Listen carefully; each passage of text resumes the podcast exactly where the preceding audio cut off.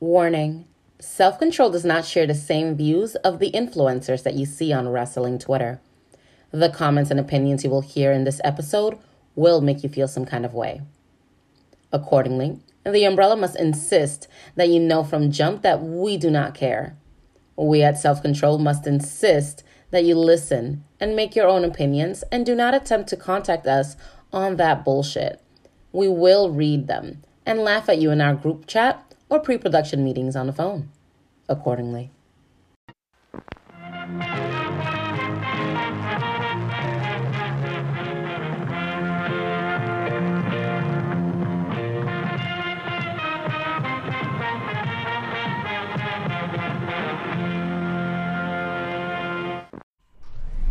my greatest fear, that if I lost control or did not have control, things would just, would be fatal.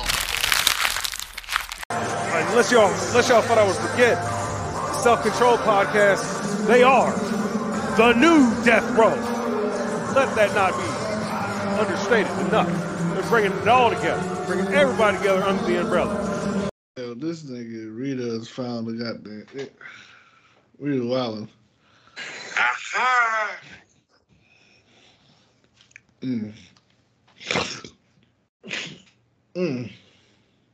We already starting here. We feeling good.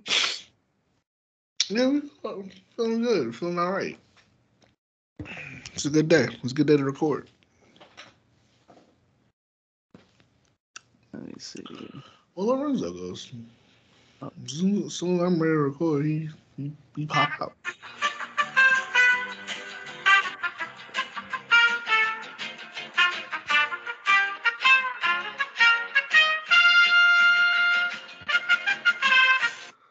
And that's it. That is it. That is it.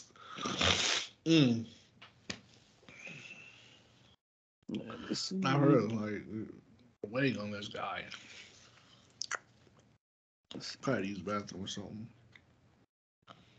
Perhaps.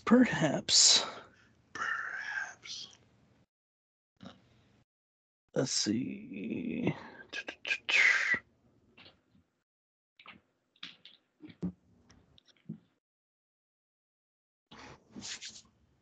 Ah, there he is. There he is. Look at that.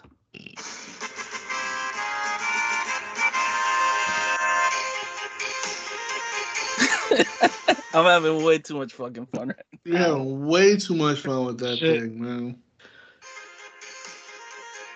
Why doesn't Kanye dancing like he Puffy? What are you watching? The Diet Coke video. Oh my god, he dancing like a homegirl that was in that video when they first played it. Right.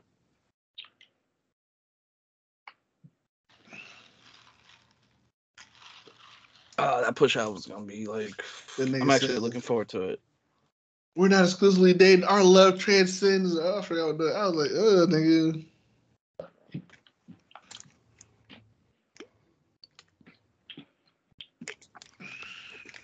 All right. Y'all boys ready? Yeah, let's do this, man. All right. Yeah. Shout my young New York niggas out there on that. No. That's not how we do it. Let's do it like this.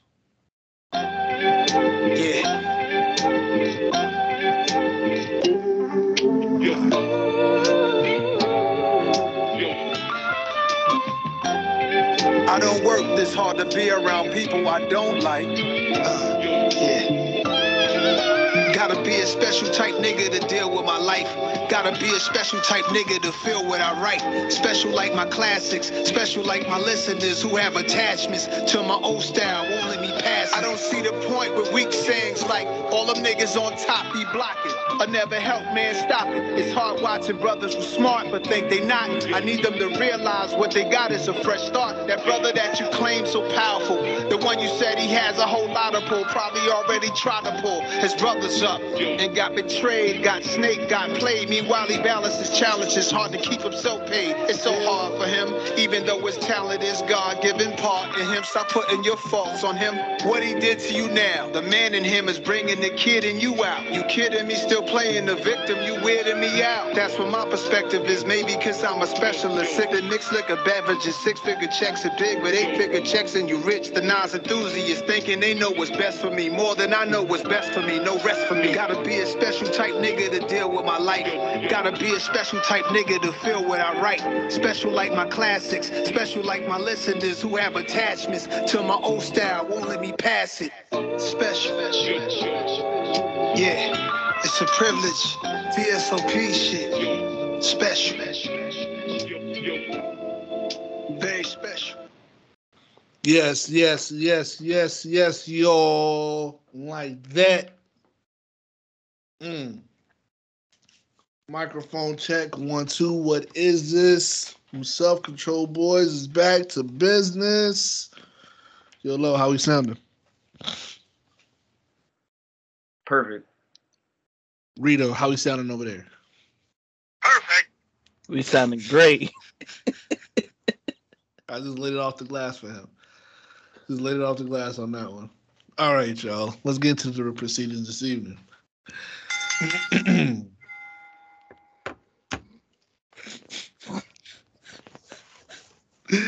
Ladies and gentlemen, he, him, she, her, they, them, y'all.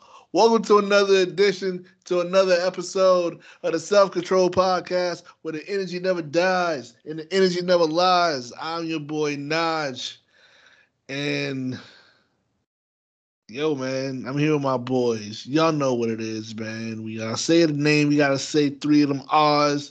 So many names. We call him the Bliss Text Don. We call him Dread Hampton. We call him Philly Kravitz. Man, West Philly Zone. Lorenzo Ferrillo is in the building. And to his right, go ahead, man. Go ahead, Rito. Just do your thing. What is good, world? It's your boy, the Puerto Rican powerhouse, a.k.a. Mr. Doja Cat, a.k.a. Mr. Cambridge, because Liz just signed to the Sparks. So catch me courtside at the Sparks games next season, baby. Other than that, it's your boy. You know, the Sultan of Segway, the soundboard Sinbad. You already know what it is, and Patrol Center to everyone listening. It feels so lovely to be here tonight. What a beautiful, I'll give yourselves a round of applause. You're so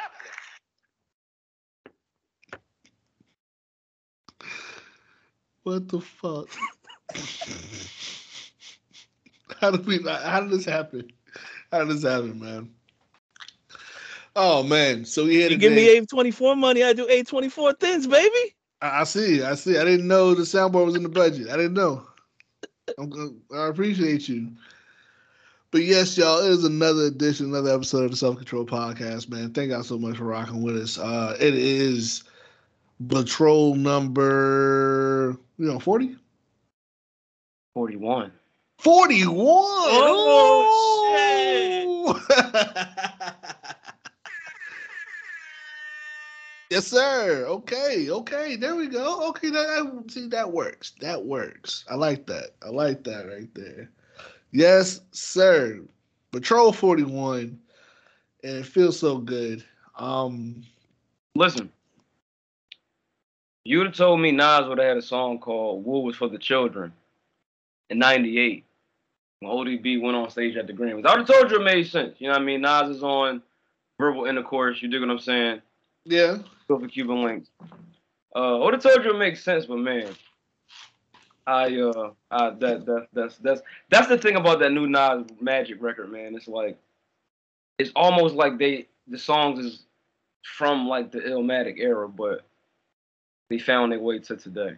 Yo, man, Hit Boy is bringing something out of Nas right now, and I'm okay with it.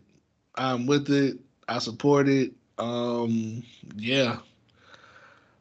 Woo for the Children is that's my favorite song on the whole album. Like, even when he admitted doing he should have did the Give Me the Loot remix with Biggie.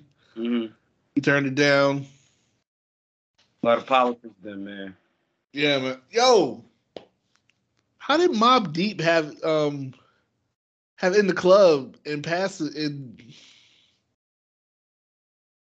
And what did Nas passed on what, Many Men? Yeah, Nas sat on Many Men, couldn't finish it.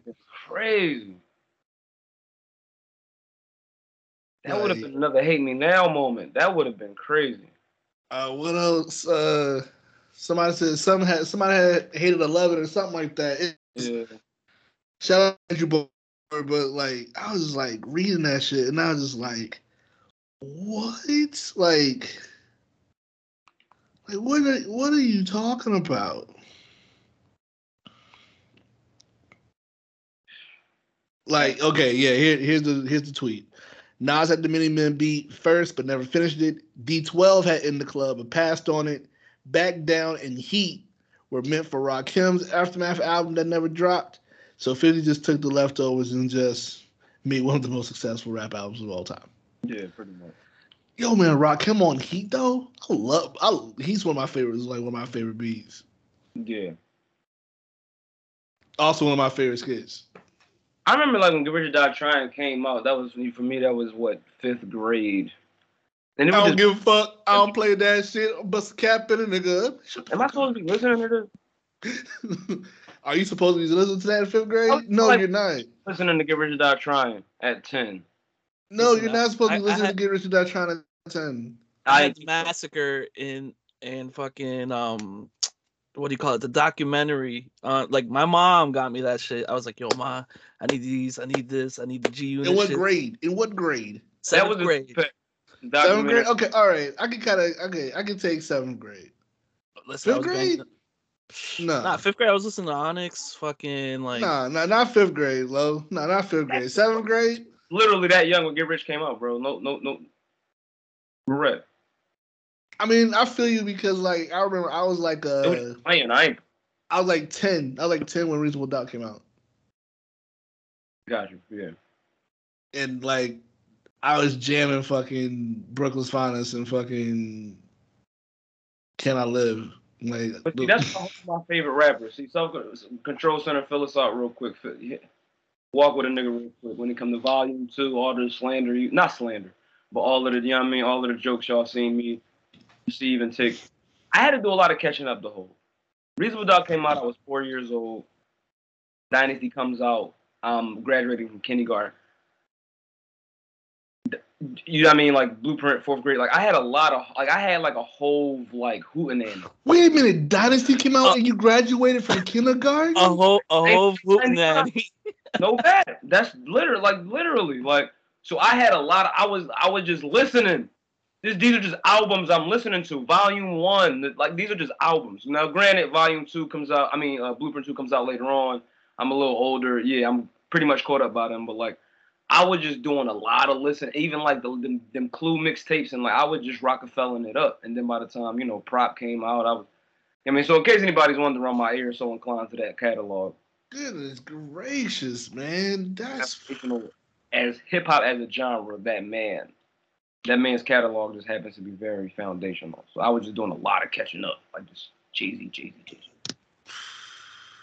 And this is the guy that was working with the Philly artists, so everybody. I remember in 1st grade, I had an Unfinished Business tape on an 8-track. On fucking cassette, nigga. Fuck you. Come out on 8-track. You talking about 8-track? Man was listening to Hollywood swinging, roller skating to school. Nigga starts singing Cool in the Game. Yo, yeah, Roll Bounce was based on Not His Life. Nigga, I'm not Bow Wow. Let's say Roll Bounce. We should call ourselves Cool in the Game. Y'all saw Hot Boys, right? Everybody saw Hot Boys. Oh, man. Oh, my gosh. All right. Let's get into it, y'all. Let's do this. Where we at? All right. So, Streets is hearing that Kanye and Kim is putting all their dirty laundry on Front Street. Arguing like a Brooklyn couple. It's looking bad. It's looking real bad. We're sorry, Brooklyn. I ain't say it. I ain't say it. Boston guy did. His name is called Soundbad, the Sinbad of Soundboards. He is the Puerto Rican powerhouse. If y'all looking for who said that.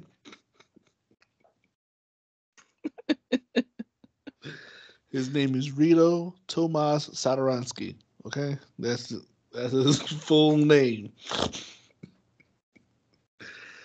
Rito, why would you say that, bro? Like a Brooklyn couple? Listen, I'm just telling it like it is.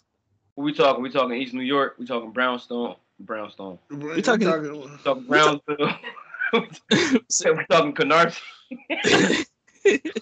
Brownstone's all over New York, but yeah, like yeah, what we talking about, man? We talking Williamsburg. Like what? We talking about Flatbush? Like Williamsburg. We talking Williamsburg. So talking Fort Gray.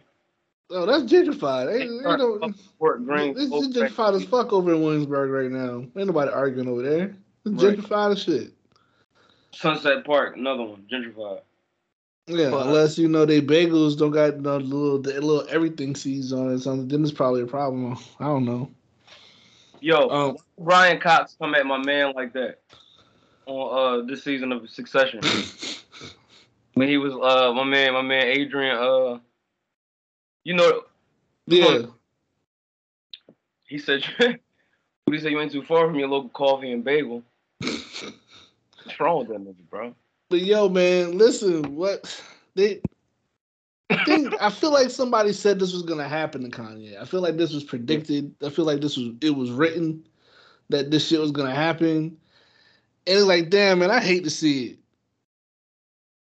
Like, I hate to see it, man. Like, you can just tell, like. Jay and like Beyonce just like Beyonce like I told that nigga not to mess with that bitch. Like for real, like it's undefeated, bro. Like he said, "You said I'm trying to kill you. You said I'm trying to put a head out on you." What's going on? Like for real, what the fuck is going on? I put a head out on you. Like y'all, like Kanye, like. We know you got the subconscious OJ thing going on, but stop while you're ahead now. Now. That's what she said. That well, he said she said that she's putting that out there. That he tried to put a hit out on her. I don't know, man. They making Kanye look crazy. He's just trying to get his kids. He just don't want North on TikTok, man. And you know what? I don't blame him. I don't like there's a lot of fucked up shit on TikTok, bro. Like I looked on TikTok and there's like this girl who's just getting fucked on live or whatever and for like hours. It's a lot of you talking about. Listen, man, it's that's the thing. It's like they pull that's the thing though, like all of these like apps that's coming in internationally, like you know, the internet, you know, everybody has access to everything, right? And that's, you know, in regards to kids and everything, like we, you know, monitorization, you dig what I'm saying? You know what I mean? And that's definitely probably part of his concerns, but this whole public just show of the turmoil or they, you know, the back end of their relationship, it's just like, man, like, I don't know. I mean, we kind of saw it coming. I just remember the days. I mean, not necessarily trying to hate, but I remember the days just like talking to people, or you know, just talking about rap shit and talking about Ye and like, yo, like that Ye Kim divorce gonna be crazy. Like, just, you know what I mean? Like people say like, you know, that's like a barbershop conversation for some people. Like I've, you know what I mean, heard some of it. It's like, damn, like now that it's happening, it's like this is what it looks like. Oh, it's gonna be like Paul McCartney all over again, man. It's just like, damn, it was just all good just a week ago, man. Like, fuck. Like, wasn't he on the little mountain talking about, you know, come back to me, Kimberly? You know? I remember when Yeezus came out and the Bound 2 video dropped. Damn, man. When he was on a motorcycle. That was, what a time. That was a real time, man. Like, when that nigga said, when a real nigga hold you down, you supposed to drown. What does that mean? What does that mean? What does that mean? Kanye's lyricism over the past couple of years has been really like... It's like when Schoolboy Q first got the verse for what you call it. What was the Schoolboy Q and Ye collab? That part? That part. This nigga Quincy said... Nigga Q said... I thought he was trying to play me. When I first heard the verse... Yo, bro. The nigga named Daddy the Bad Bitch, that's a catfish. That's a hard verse, though. That verse is dope, though. Yeah, he flowing a little bit. I wish we got a piece of that Diet Coke. No, the nigga dancing in the background like he did. He needed, as did he. That's how he. They need to let him talk his shit on Diet Coke. I didn't need no rhyme. Just talk his shit, Just. He's doing the Derek Luke Diddy Bop. Remember the Diddy Bop Derek Luke was doing in Notorious? That's what he's doing. Derek Luke had the Diddy Bop down, yo. He got his own. It's the Derek Luke Diddy Bop. It's a Diddy Bop, and then it's the Derek Luke Diddy Bop. Listen, Derek Luke is one of the most renowned, prolific, illustrious. He's an all-star. He's one of the most prolific actors of the 21st century, bro. Wasn't he on the... He was point guard of niggas that was up next. He was the point... On the all, you know what is it? You know how we have the all NBA team? He's on the all NBA team of niggas that was supposed to be up next. He's of it's him, Columbus Short. I was just gonna bring him up. Who else was supposed to be next up, man? I want to say John Boyega. I mean, but he's still got 2 years left on his his contract before we can see if he's a bust or not. But it's like he's been catching them strays from the not from the movement, but because of the movement, he's been catching them professional strays. You don't see his face. Who do we say was up next? But he's still in the story. He's still in the thing. I just know them two niggas. It was Columbus Short and fucking Derek Luke. Them niggas was supposed to be up next, and then I don't know what the fuck Derek Luke just started. He just started doing weird shit. He just didn't do shit. He was I'm cool. Listen, Columbus Short could have been Sticky Fingers, just been. But now everything. But now that nigga got that 13 Reasons Why money. He got that Netflix money. Mm-hmm. He got some new movie on Epix. With Maxine, his wife is Maxine from Living Single, called American Refugee. I haven't seen the movie. I saw a preview on Prime. I was gonna watch it, but I ain't really had no time. I don't really want to watch shit like that right now. I don't want to have to put that in my atmosphere. Yeah.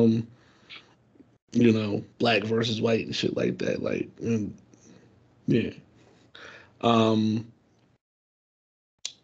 yeah, Columbus Short, man. Fuck him. So from Kanye, fuck Columbus Short, man, because that nigga was up next. The niggas, Stomp the Yard was a dope ass movie, yo. I think people underestimate the cultural relevance and significance of movies like Stomp the Yard and ATL at that time. I think those were two and Drumline. Yeah. Those are three important movies. That's the thing. And we get so many reminders, the conversations around the way. Recently, in the Easy versus Chess battle, it's a whole Stomp the Yard line. You dig what I'm saying? And that's supposed to be the battle of the year and all of these things. That's impactful. You dig what I'm saying? When it's I didn't see my own folk. They defied through that. I didn't see my own folks turn snake with the arm, shit like that. It's a cultural. You know what I mean? Yeah. For real. And the meme where Ant's pouring boiled cereals, the universal meme for I just got some pussy last night. It's cultural relevance, man, these movies. And that nigga was getting Scandal, ABC money, and he just, I don't know, man, snorted it all away, man, snapped.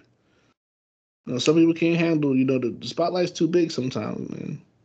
And Kanye, I just hate to see it happen to him, man, but he doing his thing, he hanging out with, with DaBaby and Antonio Brown and Julia Fox and shit, they all just chilling. So I suppose it's okay. I don't know, man. So, Kanye, speaking of Kanye, this new Pusha, new single, apparently he's moving past coke rap. Apparently that's not in his bag. Apparently this is his last thing. What's the news on that?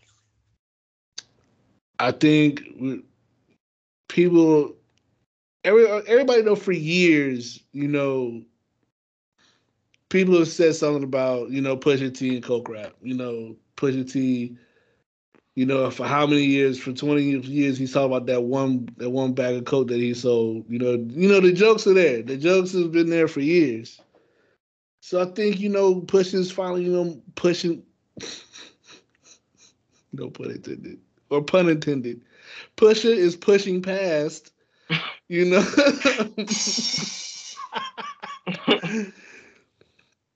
It's pushing past all this shit, you know, and he's trying to, you know, deepen the arsenal, man. He's trying to deepen, you know, hey, man. So I don't see a problem in it. You know, let's see what happens. Let's you know, it's push. Like if you've been listening to Pusha T this whole time, like, you know, that's definitely not the only thing that he's rapping about. We know this. You did, like, yeah, you know I mean, like,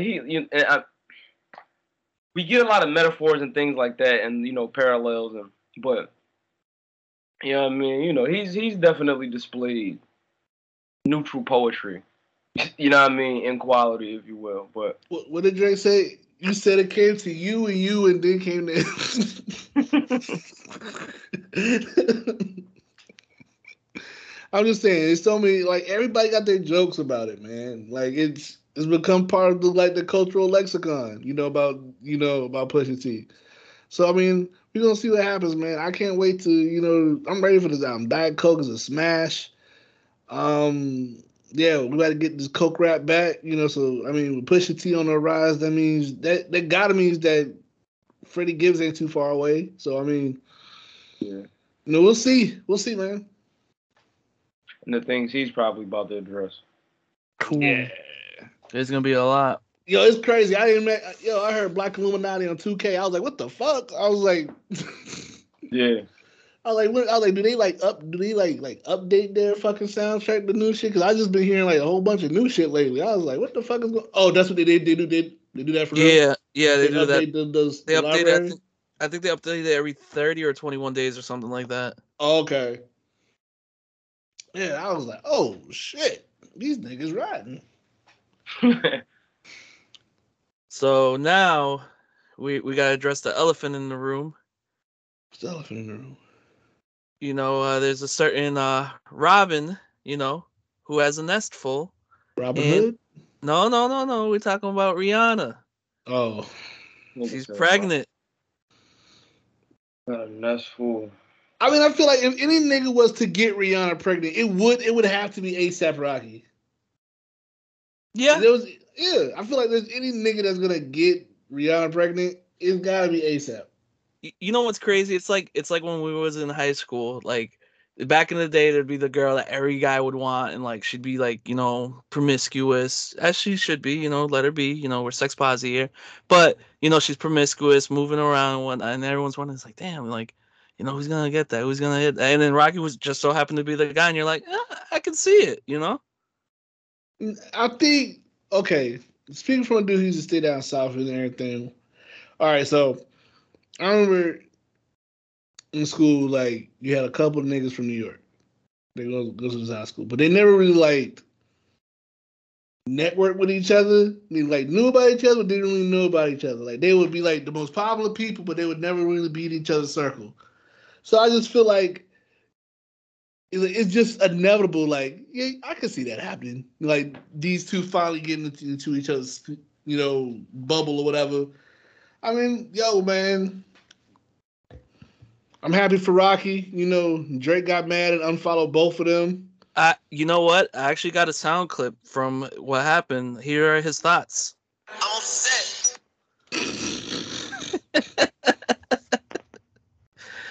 Yeah, he's upset. So, you know what? There's a lot of things that are gonna come out of this. Like, just we better get some fire out of Drake, dude. We're gonna get fire from Drake. You know, Fabulous got some like Drake barred up, like rock. You know, the road's gonna get rocky or some bullshit. You know, you know. I don't even gotta be on. Fabulous owes us some lines, yo. Fabulous owes us some lines, yo. He does owe us. He owes us, man. Oh, he's keeping him in the stat. Here's the thing: if he's not doing that, he's dressing terrible. Man, I haven't heard from Fab since what? Summertime Shootout. Yeah, do we get another one of those, or do we get another Soul Tape? Oh, if we get another Soul Tape, that's that. He's back. I think he said he was done with the Soul Tape though. I think he definitely did. Absolutely, you're right. You know, that's why he said he moved on to Summertime Shootout. He was like, because the Soul Tape was done. Yeah. He could have did at least one more, man. If Currency's still cranking out Pilot Talks, you could do another Soul Tape. Yeah, I mean. But I go back to that Rihanna Rocky picture from back in the day. It was like this real, they both, like, Rocky had on, like, this varsity jacket. And people was even speculating then. That was like 2013, 2014. Not speculating about children, but, you know, just as far as the relationship. But, you know. You know what? Speaking of releasing music, you know, there's a certain manager down south, Yo Gotti, releasing artists. Thoughts? Yo, oh shit, sorry. Blesses indie rappers. My bad. I read that as release. Released. Yo, what Yo Gotti's doing with his Dollar for Dollar track is really cool. So Gotti just came out. I'm surprised Lowe hasn't been talking about this. CM10, mm-hmm. which is Cocaine Music 10. It's a series, very popular series from Yo Gotti. It's a double CD, free and game. One album is inspired by the Carter 2, and the other album is inspired by In My Lifetime Volume 1. Oh, from Jay. Wow. Yeah. So there's a song on, I think, on the free CD that is called Dollar for Dollar. And he had this challenge or whatever, you know, like on TikTok and stuff. Like, yo, he did like an open verse or whatever. Like, yo, let's see what you can do with it or whatever. And, you know, people were, you know, doing verses and stuff. And he picked somebody, but there's a lot of... It was a little bit of controversy behind that because I guess the person he picked that had the best verse was already signed to him. So it was a little bit of controversy, whatever. They're like, you know, so I guess God was like, you know what, fuck it, this is what I'll do. He's like, to all the rappers who did a verse or whatever on Dollar for Dollar, go ahead and get it registered and use it. Put that shit out as a feature. I got the masters for it. Go ahead and do it. That's wow. It's like, you remember back in the day, Nas, you might remember, but like those booths that they used to have where you could like record your music and release it and shit. This was like early 90s, early 80s and whatnot. It seems like he's doing that just like in shit. Yeah. Like at the mall, like, oh, record your single and they'll print out the CD. Or you, at the time, like when I was in high school, it was USB discs and then it got off. But anyway, yeah, I feel like that's what he's doing with this. That seems like it's a great idea. It's grand to release the masters because worst case scenario, if you don't get picked up by him, you know, you got other artists looking at you like, oh shit, you know, he missed out on a gold mine like that, you know? Yeah. And plus it's a way to get your money up. Yeah. Might get Shorty from NXT too to rap on it. Yeah, based on like how Gotti been signing artists and just based on like, you know what I mean? He's a natural A&R. And I mean, granted, it's like when you think about CMG, like, how they've been operating. You take other record labels over the past few years, the MMGs, the, you know what I mean? Like, who else we got? Griselda, Young Money, OVO, yeah. Like, but I'm thinking about, like, over the past, like, 10 years, like, who's been, like, the most, like, dominant, like, label? Like, we could say Good Music. Like, we could make a case for that, I guess. We can make a case for some of these houses down south, QC, and you do what I'm saying. But I just feel like the way CMG has been building over the past few years, they've kind of just been like watching all of these things, like MMG get hot and QC get hot, but the way they've been structuring their roster and the way that they're particularly signing like particular artists, and then you see what those artists are doing. Money Bag Yo putting up numbers, 42 Doug putting up numbers, like ESTG, like, and granted, these are just people, you know what I mean, in this respect, they're just going to be, like, making recordings. You dig what I'm saying? Just off this idea that Gotti had. So I just think that in that way, he's just like a natural A&R. You dig what I'm saying? And I think, at point, CMG is just going to keep building, like, over the next... Not just that. You know, like, they really here to stay. Yeah, not just that. You know, he's been around Hov a lot. You know, Come on now, you heard Trap, you know, Jay-Z said, you know, Gotti, that's a, you know, got that, we told Gotti about the $500,000, you know. Yeah. That ain't, you know, they ain't a watch, that's a Rolls. Man, this must be said. I've been kind of having, I've been taking my Gotti talk to a minimum on the socials because, you know, particular events, you know, had Gotti had to chill because of, you know, this whole, you know, Young Dolph shit. Because I would, it would have been more of a push. It would have been more of a yeah. I mean, time is everything too. Because you know, you don't want to come out at a time where, because it's a double edged sword. You know, it's damned if you do, damned if you don't. Because if he would have pushed out immediately after Dolph, is like, yo, like, you know, it hasn't even been this long. But then at the same time, you know, striking while the iron's hot, you know, business is business, you know, and the machine got keep moving.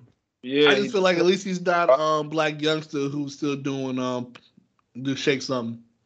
Yeah, yeah. I feel like that's, I mean, that's a little bit crossing the line. Like the nigga dead. You still gonna do? You still gonna perform shake something? Like the weekend after? Like.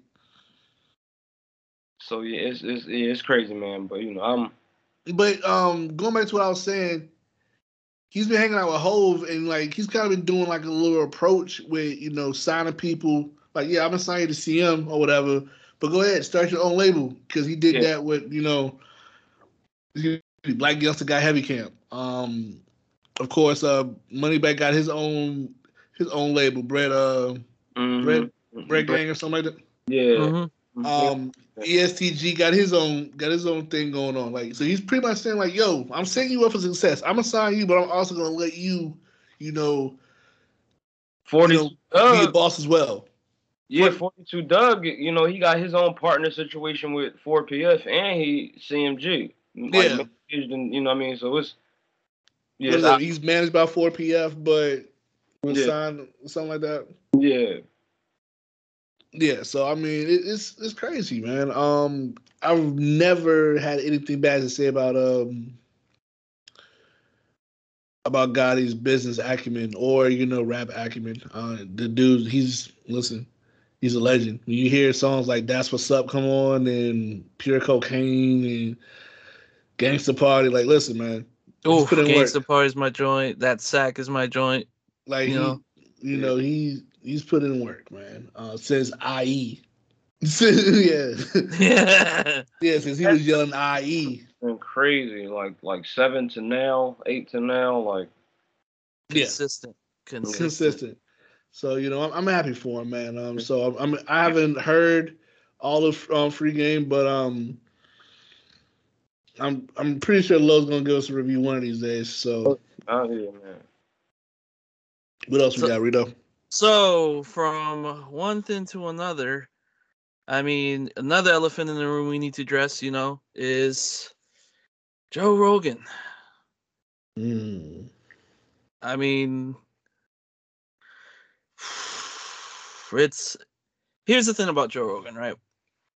Hold on, before we say this, I'm going to say this, man. In a show of solidarity to people, you know, we're not going to, until they do something, I don't think we should put self-control on Spotify either.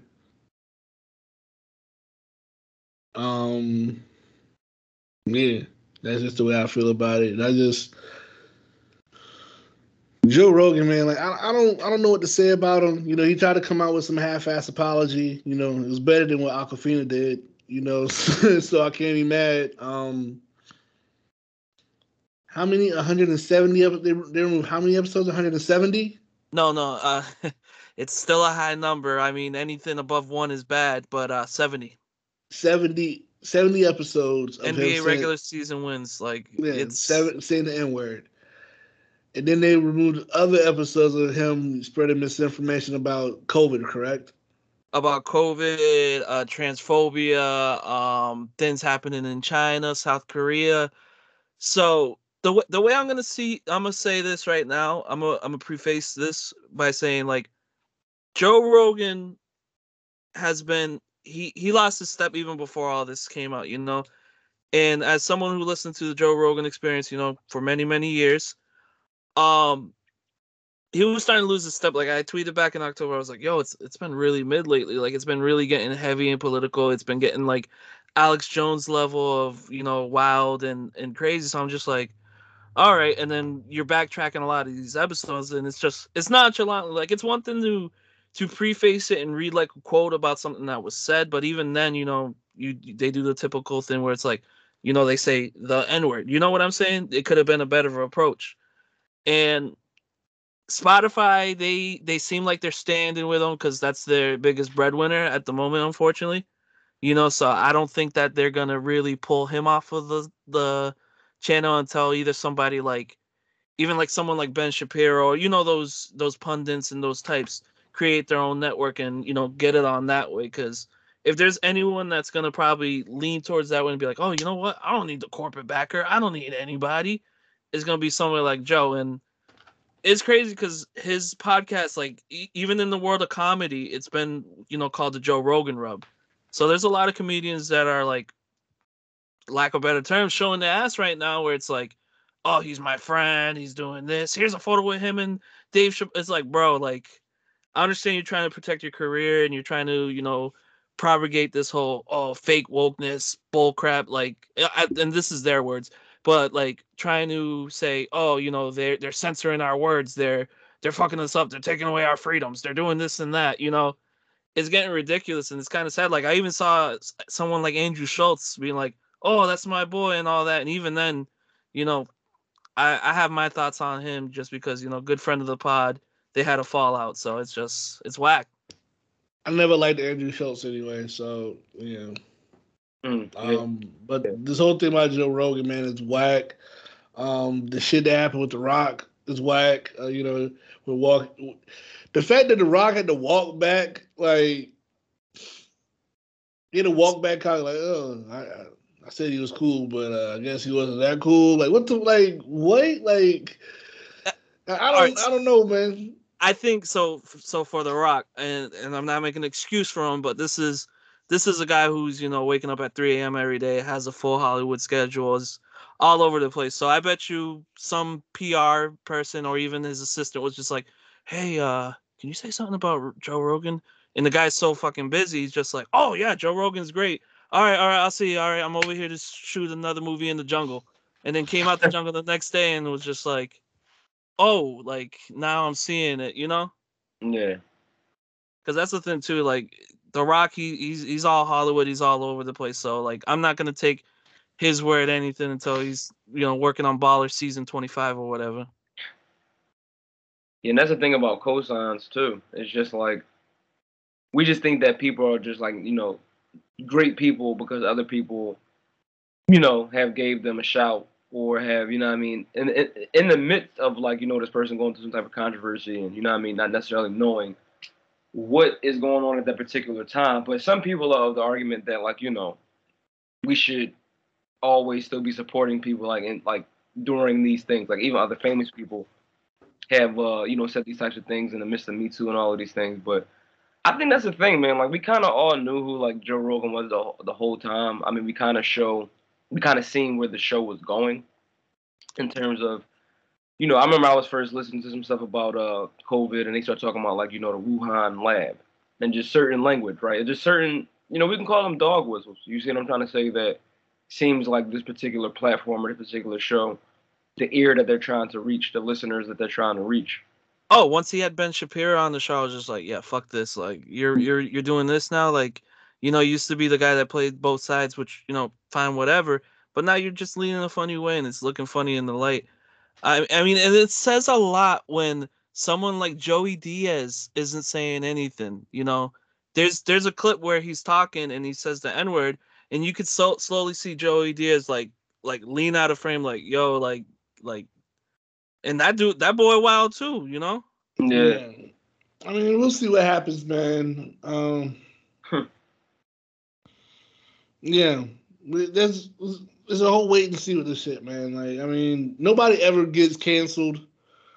You know, I don't know, man. This shit is wild, man. This shit's weird. It's it's the flavor of the week. Usually it's like, you know, it's a cycle. Something comes out.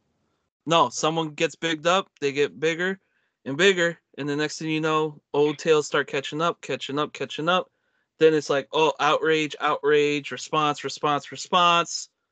starts to wane, go back. And it's business as usual. You know how it works, man. Yeah, man. 1 minute you're on stage. No, never mind. I'm not going to say it. I'm not going to say it. I left it open. But listen. I'm not going to say it. So, Antonio Brown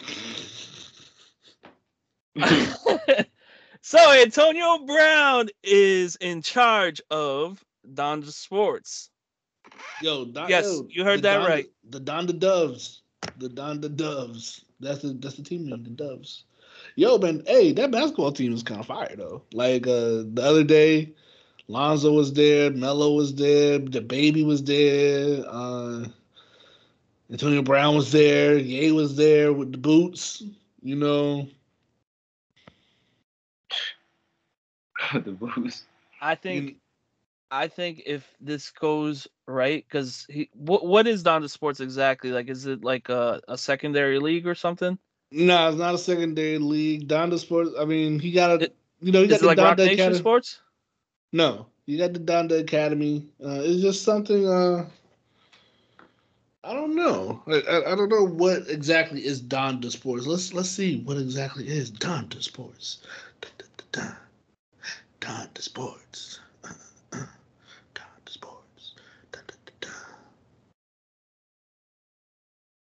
Yeah, I think what cause they're on the new Slam magazine. Oh shit, they're on the cover of Slam. Listen, you know, a little side tangent here. Remember back in the day when you used to have a subscription to Slam, Vibe, and Double XL, and The Source? Mm-hmm. Those were the days you'd come home from school, open the mailbox. Oh, where I got the new cover to The Source, or East Bay. Or East Bay. Yo, I want that. Going through all the pages and shit. Meanwhile, I'm sitting there at the crib reading My King magazine. Even back then, I was nasty. You know this. Okay, I got something. Definitely the first blogs. Definitely the first blogs. So, there's a release that he said. Former NFL Pro Bowler and Super Bowl champion Antonio Brown joins Donda Sports. Well, joined and Justin LeBoy to bring an athlete's perspective to all aspects of the organization. Donda Sports was founded with the vision of providing holistic support to athletes during and beyond their sports career. When the game is done, Donda Sports is not done with you. That's the spokes, I guess, the slogan. Donda Sports is a limitless organization centered on professional and wellness support in equal measure with the ambition to work with athletes all across the world in all genders, divisions, and sports. Donda Sports also encompasses athlete representation and a full-service brand include apparel, sneakers, and much more. The Donda Doves basketball team will play in Miami on February 2nd and in Chicago for their homecoming on February 5th. Athletes interested in learning more about Donda Sports may contact inquiries at dondasports.org. For more information about Donda Sports, please contact donda@prconsulting.new. So Self-Control Center, you know, just a heads up, we are going to be the new Big Three team for Self-Control Sports. Self-Control Sports. We're going to finish last every year, but just know we're consistent. Self-Control Sports? I mean, listen, man, Antonio Brown is perfect. Why not? That's the perfect person to represent Donda Sports, Antonio Brown. I mean, I feel like Ye should be on the Whole Lot of Money remix. Ye should be hooping as well. Oh, that boy can hoop. He could actually ball, which is crazy. Like, let's see it. No, listen, there's a lot of murmurs, and like I've read things, I've heard things, and seen things. Like he's serious about it. Like, oh, dude, it's you know when they say Jordan, like when he's like maniacal. Imagine that with Ye in the basketball. Oh god. Okay. All right. Interesting. Now next on the docket, you know, our boy Shane. Yeah. He's gone. He was released by his daddy. Hold on, man. Look at this shit, man. Look, Lonzo, Ye, the baby. What the fuck? It's hilarious. It's just this shit is glitching. We'll see. I think that's more of a PR move. It's yeah. We'll see what really happens. I think in a year from now, it'll be yo, remember when you started that? No. How did Lonzo get cool enough to sit with Kanye in them? I don't know, man. I've always been a closet Lonzo Ball fan. I don't know. I like the Ball family. I fuck with them. Never lost. I want them to win. So seeing Lonzo with yeah, I'm all right, cool. I'm with. Any of them win the championship, it's a wrap. I can't wait to see LeVar Ball. Shout out Melo. He got announced to the All-Star team. Mm-hmm. Where? Let's clap up for that one. That's a great look. But speaking of great supportive fathers, bigging you up, we got fathers kicking you out of the house. Shane is no longer signed with WWE. He has been released. Maybe it was because of that Dookie Butter product of a Royal Rumble, or he was acting wild backstage. But I don't know. Here's the thing, before it wasn't never, when Shane would leave, he'd just leave. It was never, released. It was just always oh, Shane's going to China to do, his streaming service and all that stuff, Then he got the lawsuit over there, came stateside and said, all right, let's get this WWE money. But I don't know. It's crazy. What are your thoughts, gentlemen? What was he trying to... Well, so that's the thing. For me, this again. We've had analogies aplenty about this particular show. I kind of just made one a few minutes ago, but what in the Kendall Roy did Shane McMahon do backstage at the Rumble? What happened behind Gorilla? What was he? What was?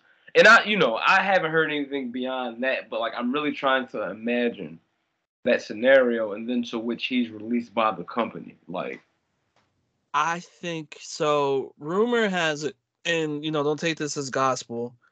Mm. Apparently, he was a little influenced by something. The dirt sheets will report anything wild.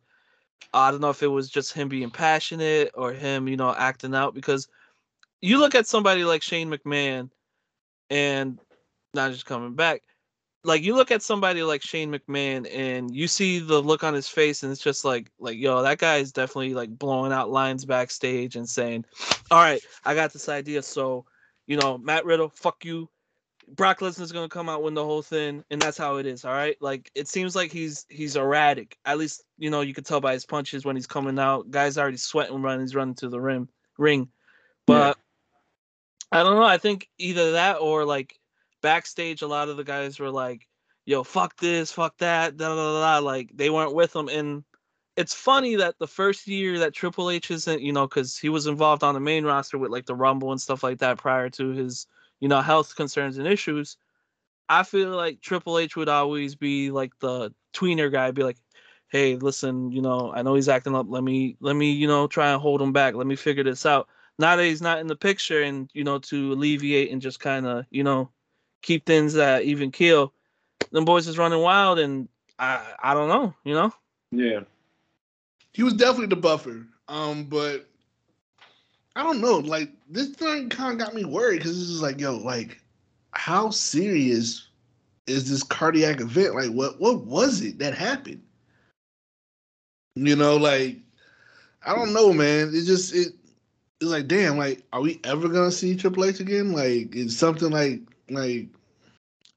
as far as speculation goes, when you're in that industry of professional wrestling, as much as you try to set these guidelines and these, proper protocols and all that, them guys are going to find their way. The old Scott Steiner story of them trying to get tested and send a limo and be like, hey, send Hunter, we don't know if that's related. That's just speculation at this point.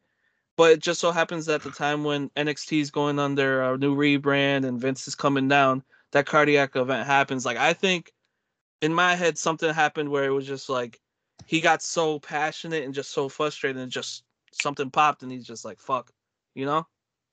Yeah, man, I hope it's nothing, you know, steroids related or whatever like that, man. I just, yeah, man, you hate to see stuff like that. Now, I know because I read something where, like, somebody said in a tweet where you can tell at certain times when he was on and when he was off. Like, I guess when Stephanie's trying to get pregnant or whatever, you can tell the time that he's off or whatever, something, or... I don't know, I forgot the tweet, but like that's what the tweet was basically saying, that like you can tell when he was off and you can tell when he was on. Mm-hmm. You know, it's just, yeah, man. I just hate to hear stuff like that, man.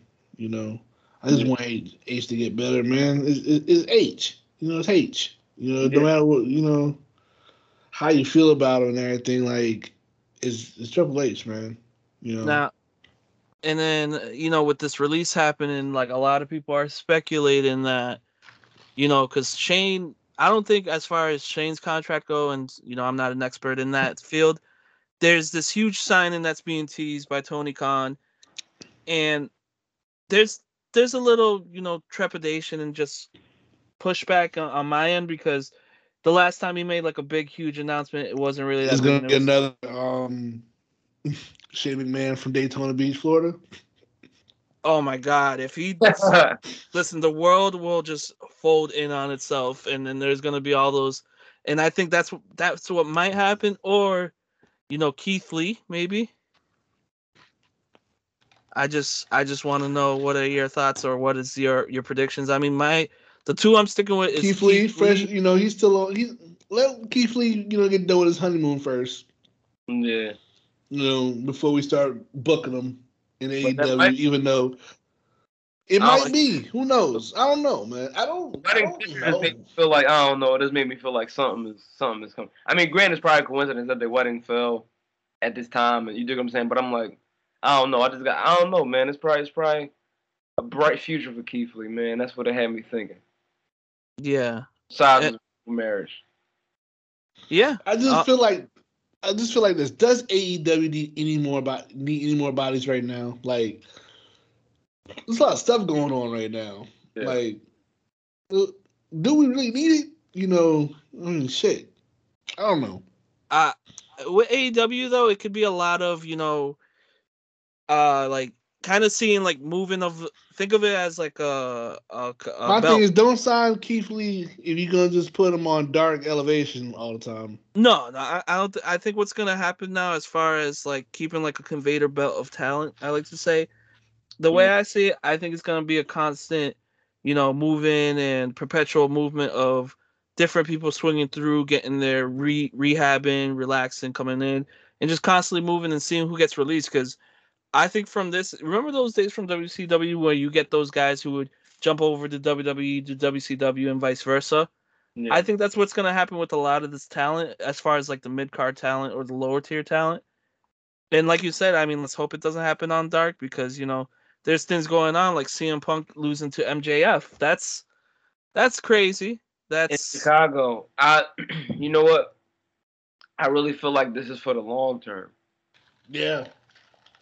Because you don't, and the way the match went and everything, and like the finish, this is definitely not the end. I really feel like they're trying to really build out something interesting. You dig what I'm saying? And I mean, you know, none of us would have probably called that. Not Chicago. No, you know no, I mean? No. Like Punk definitely like going overnight. You dig what I'm saying? But like.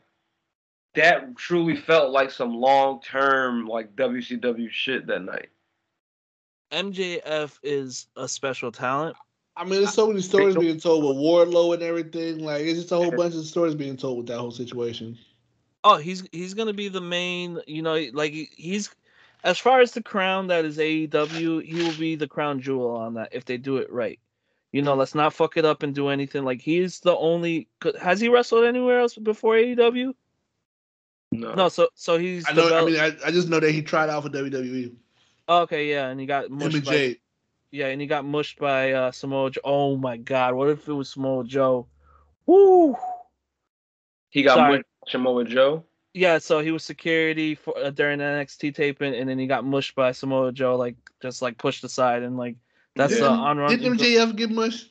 Get mushed too? Yeah, he was walking by and he just went wha. So we'll see. You know, it's gonna be great. And then Danielson and Moxie, man, like. Yeah, Danielson gave a promo, man. That was just like, yo, like, hey. It was like that conversation that that Joker was talking to the Two-Face about. It was like that. Yeah. And he just the timing, the framing, just coming up and him standing there was just like, yeah, oh, talking about getting people like Lee Moriarty, like Daniel Garcia, like it's grabbing cats, right? It's gonna Los Angeles as well. I mean, I don't think it's gonna happen because I mean, come on now, it's if it's not gonna like it. Nah, I don't think it's gonna happen, man. When's Blood and Guts? Like, is that anytime soon? Do you think they're gonna do that shit? I don't know when Blood and Guts is, but I just know that I mean, you're not gonna see Moxley in any kind of faction that ain't the Shield or whatever. But that would be all the more reason for him to be. You know, he wants to like strip himself of those Shield colors. You know.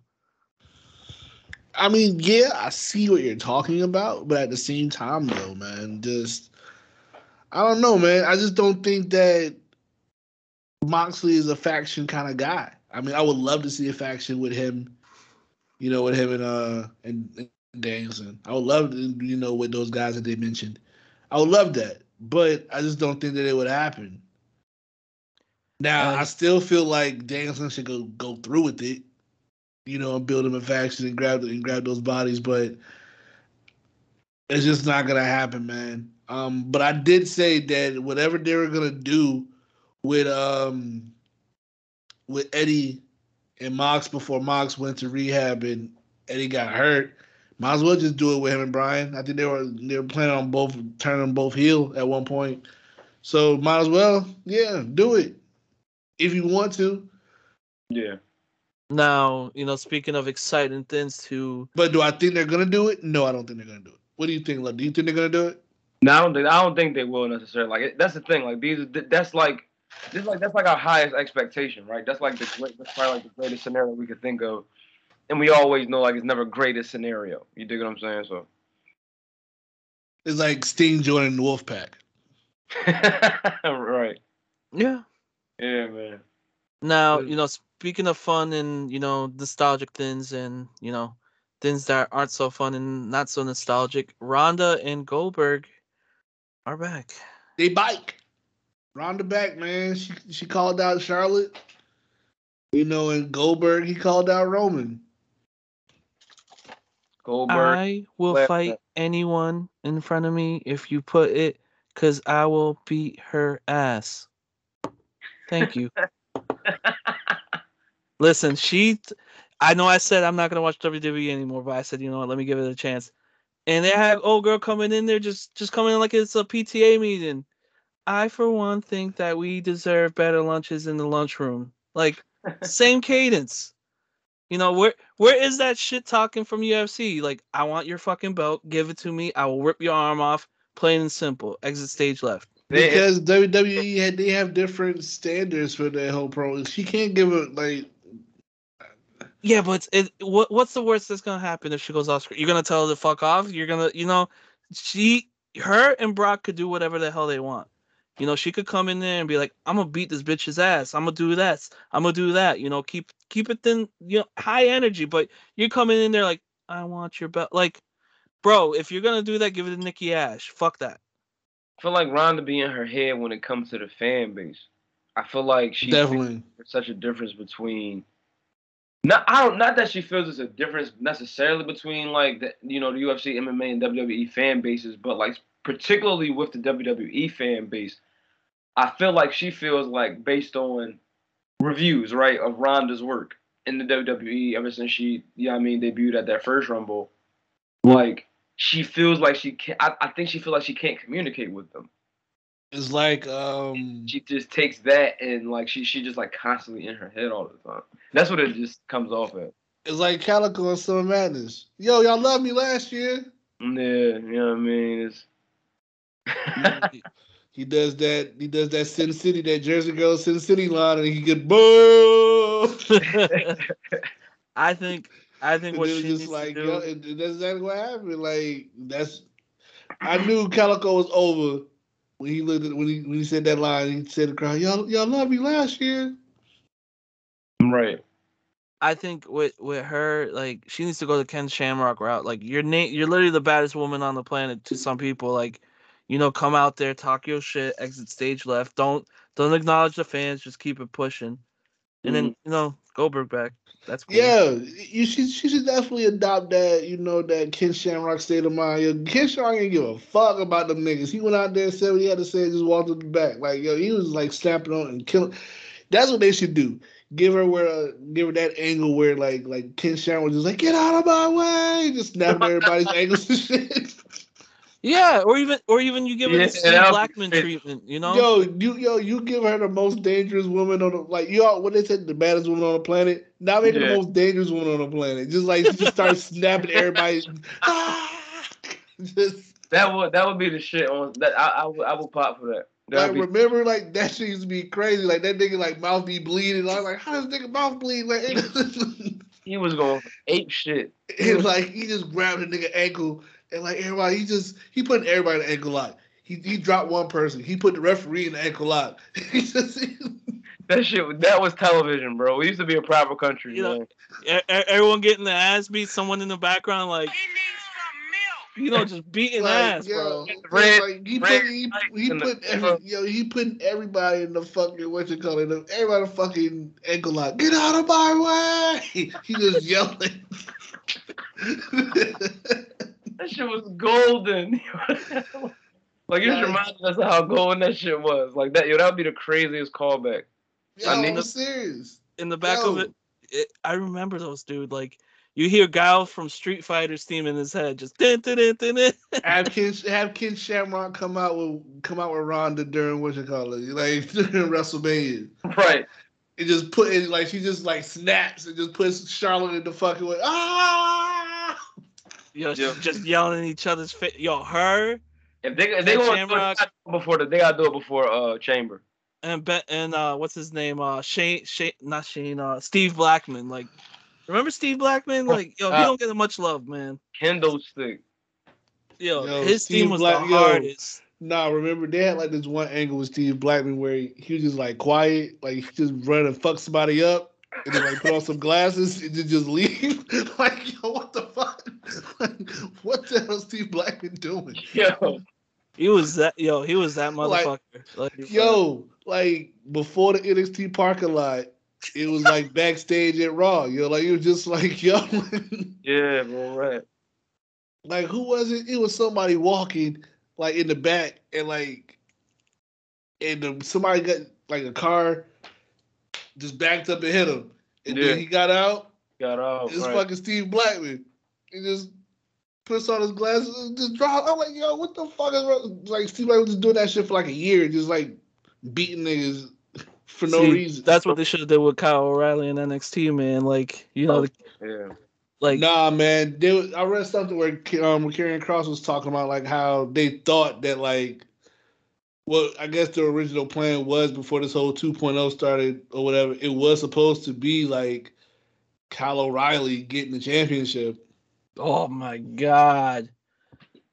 And he's a student of H. Like, yeah, that's what I was reading. There was this interview where the In Your House or whatever, he was like, that's kind of like why they were setting it up. Like, it was so many with him and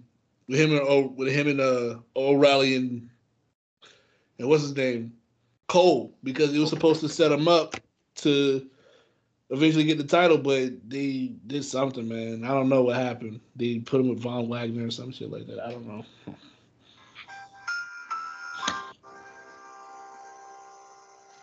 The more you know. The more you know. So, last thing on the docket. Actually, it's a two-parter. Midnight Madness drops on your lap before YouTube. And URL's banned? What's up with that? Yeah, man. Okay, that's an event, Rito, called Banned. Banned is an event where it's just one round and it's just like a couple battlers just spitting, just going crazy in a small room for one round. A lot of haymakers, a lot of just a lot of room rattlers, a lot of room shakers. It's not a game during Banned. You got a guy like Jack Boy Maine. He's like one of the highlights of Banned because, like, I don't know, man. For some reason, Jack Boy, he doesn't strike me as a, like, I really don't like Jack Boy battles because, like, after one round, it's kind of boring. But, like, for a Banned battle, Jack Boy is cool. I could take Jack Boy for one round, but anything longer than, like, one round, I don't want to hear Jack Boy on. But they're calling Jack Boy the king of Band. Yeah, he's the king of Band. That's what they were saying. He's the king of Band. Him and Chess had a slobber knocker. Mike P got done by Geechee. It looks like Geechee going for like what 4 years in a row. Yeah, like 3-4. Yeah. And fucking Real Sick, friend of the show. I feel like he 2-1 JC. Yeah, I feel like he clipped him. He definitely clipped JC. JC has some shit, but he definitely clipped him. Yeah. Shout out to Sick. Yeah, shout out to Sick, man. And then, you know, Sick brought up Maven. Maven then showed up in somebody's promotion. Yeah. Right. Say his name like the boogeyman. I'm ready for this Maven comeback, bro. Yo, what is the big signings Maven, bro? It already looks like they signed the boogeyman. Yeah. Yo, if Maven shows up to AEW, like, yo, we got to send Real Sick a thank you letter. Right.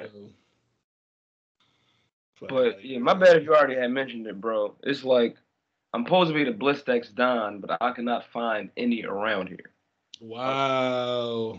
That's been my issue for the past few minutes. We running on fumes. However. We could kind of say that Banned in a way, and I mean, there's been some controversy about like whose idea this is. Is it? You know, what I mean, did they take it from King of the Dot? Whatever the case is, I love this particular stipulation in battle rap because it's kind of like the Royal Rumble. It really doesn't have that big of a payoff. I mean, you eventually might see the payoff later on, depending on how someone performed on Banned and what they might do later on in the year. Let's say at a Gnome or Summer Madness. But it's like that for me. You dig what I'm saying? Like, you know, you don't know necessarily who's battling. You dig what I'm saying until like that moment, you know. So it kind of it's that anticipation. You dig what I'm saying? But I like this Jack Boy situation right now. Like we'll see how the quote unquote most improved battle rapper, you know what I'm saying, fares for the rest of 2022. But for me, man, you know, we gotta touch on it just for a bit. Real name Brandon versus New Jersey Twerk. Twerk is was it third choke they said? Pretty much like in the last like 4 rounds. What this serves it is the greatest waste of talent. Yeah, it's getting concerning. It's getting really concerning. You know, and what do you think is wrong with Twerk? What do you think? I don't think his preparation is as everybody that's on top of their game right now. I don't think his preparation is really up there with them. It seems like he might be writing rounds late, like because they only had like 5 days to do this one round, right, to get this together. Yeah, Real Six said he had 5 days to get ready for JC. You know what I mean? You know, 5 days to get ready, or like anything shorter than 2 weeks to get ready for 3 rounds is crazy. And some cats do that. But 5 days to get ready for this, you know, you know, depending on what's inside of your round, 2:53 minutes, maybe almost 4 minutes. You know what I mean? Like that's, you know, you can grab a minute a day. You know what I mean? Memorize. You dig what I'm saying? Like and probably try to have that thing, you know, under wraps. But I don't think his preparation had. It hasn't been as sharp as everyone else's, and it's just starting to show as far as, you know, what the field is looking like and who he has been in the field past 5 years, you know what I mean? Everybody just seemed to be blowing past him. Geechee, Surf, you know, you know, Easy. There's certain cats that's blowing right past Twerk as far as, like, who's really making the most dominating performances. Yeah. I was really surprised that he had choked again. I didn't think that. I was just like, wow. I just feel bad for Surf. Not Surf, but for Twerk right now, man. I just, I don't know, man. I just don't know. You know, like, I guess, you know, Smack and Beasley gonna have to take his push away, send him down to SmackDown or something. You know, give him that Big E treatment. Like, I don't know what they're gonna do to this guy. Like, they're gonna make him do Survivor Series, but they're gonna make him do PG. Like, I don't know, man. I don't want to be like that because that's my. I mean, well, Norm's in there, so they don't got PG no more. Right, you do what I'm like, that. You know, you sticking back on Ultimate Madness and have him happen. You know what I mean? What happened against KCJ? I don't. Oh, he's got to find the smile again. That's what has to happen. He has to find the smile again. Yeah, I mean, we don't want to forget what Twerk has done for this culture. You dig what I'm saying and all of that, but like, and we don't want to forget, like, you know, that's the thing. You know, a lot of this is about like, what have you done for me lately? That's, and a lot of these fandoms, you dig what I'm saying? That's what it's all about. And he just stood up there against Tay Rock, gave you three crazy ones. Loso, few before that wasn't so great, but I think he can come back. He just got to get focused, man. He just got to get focused, man. I saw a picture of some DocuSign. Screenshot with Surf. Is it? You think it's B-Dot? It probably is B-Dot. It's probably B-Dot. Yeah. So 15-0. I mean, I think. Do you think B-Dot is gonna get around in on Surf? I feel like he can grab one. But you see, this, like, but you said it's about Twerk. You said Twerk. Get around on Surf. I did, bro. I did. And I had my reasons for that. I felt like Twerk was in that particular form. I felt like, you know, like post Tay Rock, we was going to be seeing some similar results. But now B-Dot, though, you dig what I'm saying? Like, this is a case in which we can kind of see the most recent performances from B-Dot and, you know, following up from Clips, following up from Av. You dig what I'm saying? Like, the one round against Chaos, like, I think like he's still been able to keep his form and, you know what I mean? You do what I'm saying? Like show and prove, particularly each showing he's had the volumes and so I mean he, you know, beat out another one, man. Like he's one that can get on that rooftop or get in a small room or get in, you know what I mean? He's coming, man. You dig what I'm saying? So, you know. I look forward to watching it. I can't until it's announced, I can't really call it. But man, it's gonna be exciting. Yeah, man. Certain people be for ASAP mean, I don't know, but it's probably B-Dot. It's probably B-Dot. It's gonna be exciting, man. And then this whole thing about Midnight Madness, you know, it dropped on the app before YouTube, 72 hours for 72 hours. Surf said it was in a group. It was a group decision to give the battle a little bit more. What they said, a more. Put more eyes on the product. But I figured, like, yo, like, y'all were trending. No, y'all were, like, #3 trending on Twitter, like, with no video, no nothing. Yeah. Why did you need more eyes for? Like, I don't understand that. I think it's an incentive, I feel like, because when you think about what the conversations were, like, everybody thought this was going to be, you know, more neutral situation in which, like, you know, these battles were just going like a neutral, you know, the neutral YouTube channel that Midnight Madness has put up. You might have people in Midnight Madness that might participate more in RBE. You might have those that participate more in URL, King of the Dot, etc. But it seemed like it was going to definitely be more neutral. Now, thinking of whose brainchild, particularly that this project is, Surf is pretty much a partner at URL, and I think he's kind of trying to like Chris Paul Players Union situation. This whole thing with the battlers, and I think that like this is basically just like it's not quid pro quo, but it's basically just like a win for both URL and the battlers. I think, and I think in Surf's mind, because when you think about like a battle like Snake Eyes and Nun Nun, right? Like Snake Eyes walks away with the butt, but I think at the moment like Nun Nun is up on the app, and so I think that like these are different things that battlers might be able to leverage when maybe trying to, you know, get that next caffeine look or trying to get on Max Out 2 or I don't know. You dig what I'm saying? But I think that, like, bringing more numbers into the equation might leverage out a bit better for the battlers in those situations. But it's definitely seeming like it was a conflict of interest for many. But I think it's one that I think somebody like me, like, saw coming because of the fact that, like, Surf was the one that's championed this whole thing. And, like, up at URL, he's a pretty important person. So, listen, none and Snake Eyes got busy. Mm-hmm. I watched that thing more than once. Yeah, that's it. That was. But it's hard to watch. Like, it's hard to watch that battle. Then you see Nunn gets destroyed by Rum Nitty. Yeah, and I mean, Nunn had his shit, but Rum, like Rum Nitty, man, he is. You know, as they say, he's an alien. You dig what I'm saying? And, like, I think that it's only but so much you could do against a guy like Rum Nitty for one round. You dig what I'm saying? Like. But your Nitty took it, but, you know, I think that Caffeine gonna be calling on them back soon. But what did they say? Every fucking bar swept. They said everybody from every fucking bar swept banned. Yeah, pretty much. Yeah.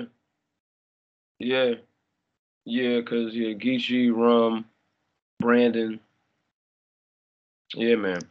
Yeah. Danny was in there too. Danny is pretty much EFB. So. Oh, Danny's every fucking bar. Yeah, he's gonna be EFB for Midnight Madness. That's okay. Yeah. Mm-hmm. Yeah, I mean, so we gotta wait how many? 28 days. Yeah. For the next announcement. So okay, man. Listen, we'll see what happens, man. We'll see what happens, but it's definitely starting out nice. It's definitely a good solid buzz behind this. Right. Definitely. So need to knows.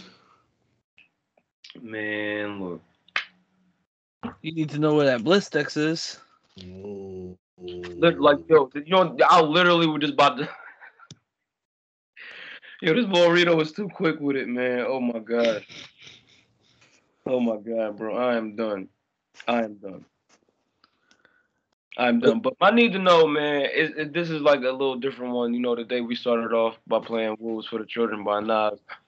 I need to know for this week, man, is the work of Swedish Winter Olympian Henrik Harlet. Pretty much every Winter Olympics going back to, you could say, like the 2014 Winter Olympics, I think, when it first came up. Like, this particular individual will always throw up the woo. Oh shit. After every competition, and you know, it just became a thing. Like, Wu-Tang is for the Children became Henrik's battle cry, we could say. You dig what I'm saying? As you know, the Winter Olympics are currently taking place in Beijing. It's interesting we got back-to-back Olympics this year, you know, due to COVID. So it's kind of some interesting stuff. And, you know, Beijing was also the site of, if I'm not mistaken, the 2008 Olympics, if I'm not mistaken. But, you know, Henrik Harlet is definitely a dope athlete. Check out some of their work on YouTube. Definitely a big fan of Wu-Tang, big fan of hip-hop. It's just interesting how far hip-hop travels. So, yeah, man, Henrik Harlet, a Winter Olympian. Check out that work and check out the Winter Olympics when y'all get a chance. My need to know is a show that just came out on Prime the other day, man, but it's a great show, man. It was a book. It was a movie. Now it's a show, but yo, it's a show called Reacher. Y'all know the Jack Reacher, novels and everything about Lee Child, The Killing Floor. There were movies with Tom Cruise, but you know Tom Cruise is 5'7", so niggas wasn't really going for that. Like, yo, how can Tom Cruise be 5'7" and be doing shit like Jack Reacher? But this nigga who they got for Jack Reacher, this nigga looks like fucking a cyborg. But I mean, it's my nigga Tad from fucking Blue Mountain State and shit. Titan, like Hawk and Titan. Yeah, Hawk from Titan. Like, yo, man, this nigga's like 6'5", like built like a fucking like shit. Like, yo, he was a Ninja Turtle. Yo, he definitely was. He was a Ninja Turtle for a long time. Yeah, I think he played. I think Michelangelo. Yeah. Wow, did not know that. Yeah. Cause I recently looked up his, you know what I mean, his IMDb. I was just like, sheesh. I didn't know it at the time myself though. Yeah, man. So he's definitely doing his thing. My man who got Frank Lucas bagged from. That's the only thing I know him from. Yeah, the Jack Reacher films too. It was like there's like 6 of them. So like they're like behind it. I think Behind Enemy Lines is one of them. It's like a whole collection. It was Harrison Ford. All different actors, so like I actually have that collection on DVD. Yeah. It's awesome. No, that's Jack Ryan. That's Jack Ryan. Oh, that's Jack Ryan. Shit. Yeah, that's Jack Ryan. Harrison Ford, Ben Affleck, Ben Affleck. Look at here, Naj with the Harrison facts. Ford. What's his name? John Krasinski and Ben Affleck. Whoa! Let's go. All 4 actors who have played Jack Ryan. Yeah. Oh no! Did I say Chris Pine? Did I say Chris Pine too? Okay. Yeah. Let's go. Okay. Okay.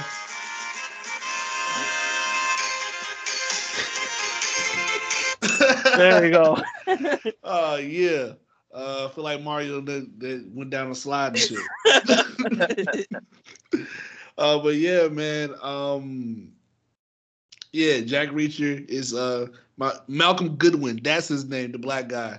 He was in one of my favorite shows that came out, Breakout Kings. Oh yeah.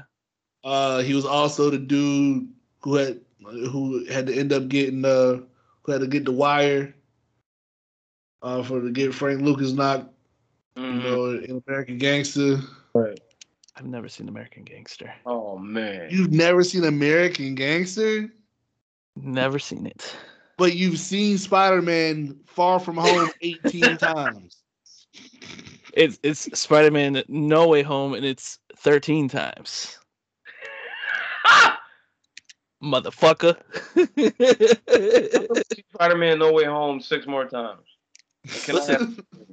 Listen, man. Like, if I could choose that as my need to know every week, it would be. Why don't you watch American Gangster? You should watch American Gangster. I will. You know what? My vacation's coming up. Starts Thursday at 1 p.m. Yeah. Settle down and watch you a nice Ridley Scott film. You know, I got a flight Saturday morning, so I'll watch it on the flight. Yeah, watch it on the flight. You know, you get to see you'll see T.I. You get to see T.I. You get to see T.I. Try out for the Yankees. You get to see RZA. Not really, but you get to see RZA. I seen him in Nobody. That blew my mind. Yeah, you get to see RZA as a cop with Russell Crowe. RZA as a I'm definitely gonna watch it now. Yeah, with the Wu tattoo in the movie.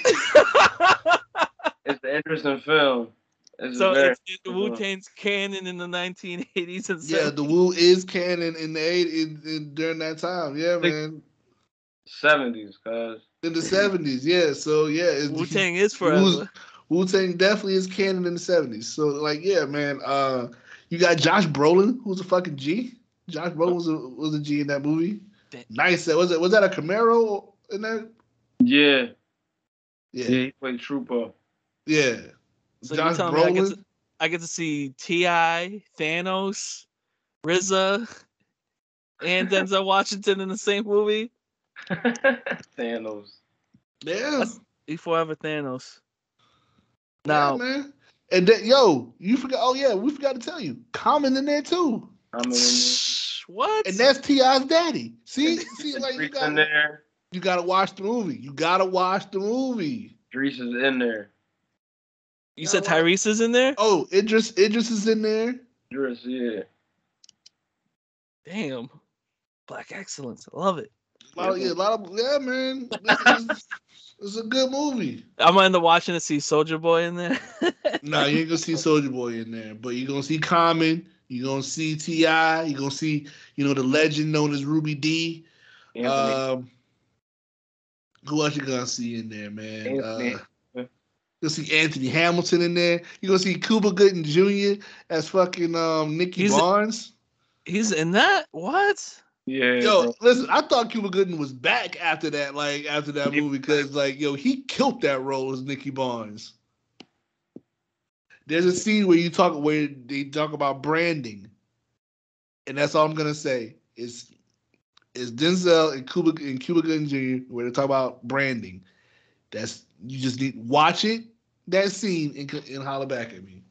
Norman Reedus is in this boy from Walking Dead. Yeah, Norman Reedus. That's like a small part. Yeah. Clarence Williams. What? Yeah, he's bumpy. Yo, I'm definitely wow. I definitely gotta see this movie. Yeah, man, great movie. You learn how to blot alpaca. How expensive alpaca is. Right. Don't spill wine on alpaca. I need to know. You blot that shit. My need to know is a novel that is one of my favorite novels. I've read it. I think I read it once in March, and then I read it again recently. I just started it again. It's a book called Supermarket. It's written by Bobby Hall, a.k.a. Logic, and it has been greenlit for a film. So Supermarket, listen, I know the look on your face.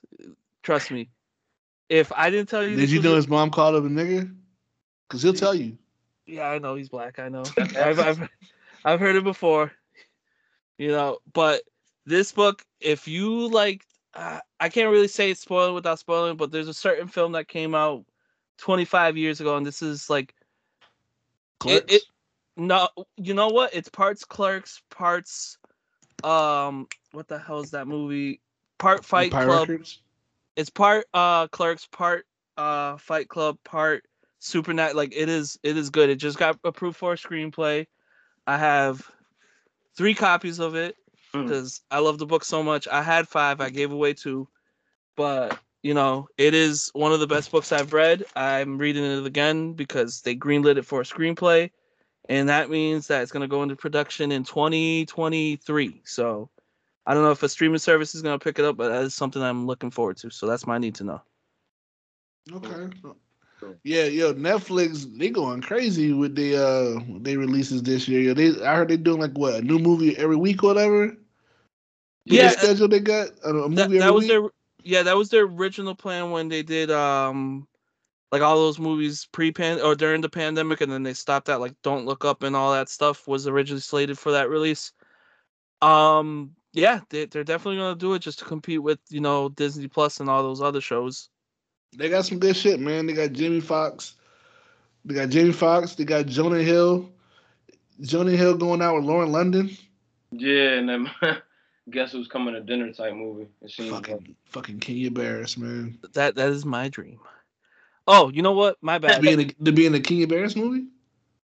Listen, the way the trajectory is going, it's going to happen soon, hopefully. Listen, man, I just think Kenya Barris is just... I don't know, man. I just don't put me in a movie with someone as fine as her. I don't want to say he's a terrible writer, but I think You're Forgiven is blackish and grownish, but there's a lot of things that he shouldn't have gave us. Listen, with you know what's like crazy? Like the Shaft movie, like he fucked up Shaft. Yeah. With Blackish, what's crazy? I know you guys have seen the clip where his sons are fighting in the room, and they reference Wrestle Kingdom and Okada. Oh yeah. Yes, that was a cool moment. That was a great moment. That was a great moment for hip hop, not for hip hop, for wrestling and for TV. And so okay, like, so there's one person on Kenya Barris's writing team that watches NJPW. Yeah. Okay. And it was such a big moment, so I guess like they were just like, yeah, we're just gonna go with it. Yeah. Oh. You know what? I have a part 2 to my need to know because it came out a few weeks ago, and as a New England Patriots fan, I'd be remiss if I didn't mention this. But Man in the Arena is worth the watch. Mm-hmm. That boy Tom is a psychopath. As if you didn't know. Listen, it's like seeing your dad every day. You see your dad every day. You see how he is. You see how he acts, and then nigga Tom looks like a fucking psychopath. Like listen, he's American Psycho just in football pads. It's amazing. I believe it. Oh, yo, let me have my moment of shine right now. Yo, fuck Roger Goodell and fuck the Indianapolis Colts because yo, Deflategate was proven to be false. Let's get it. It was a witch hunt against everybody. It was Yo. Just like how Charles Woodson and Tom Brady just agreed that it should have just been offsetting penalties and then replay and then restart and replay it down. Right.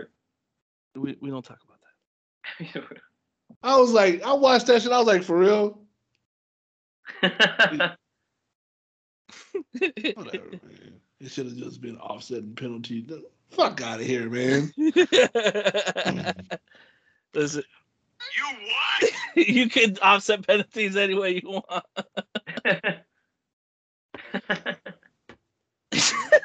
Listen, I'm having way too much fun with the soundboard, man. Like, oof. Patrol Center, if you're listening out there, let me know your thoughts, because, you know, they could take it away from me and, you know, chuck it in the back of the closet or put it on the top shelf, because I ain't that tall. All right, man. Let's get up out of here, yo. So... We've given y'all multiple fucking multiple need to knows. Thank y'all for what are you doing? Perfect. I don't know.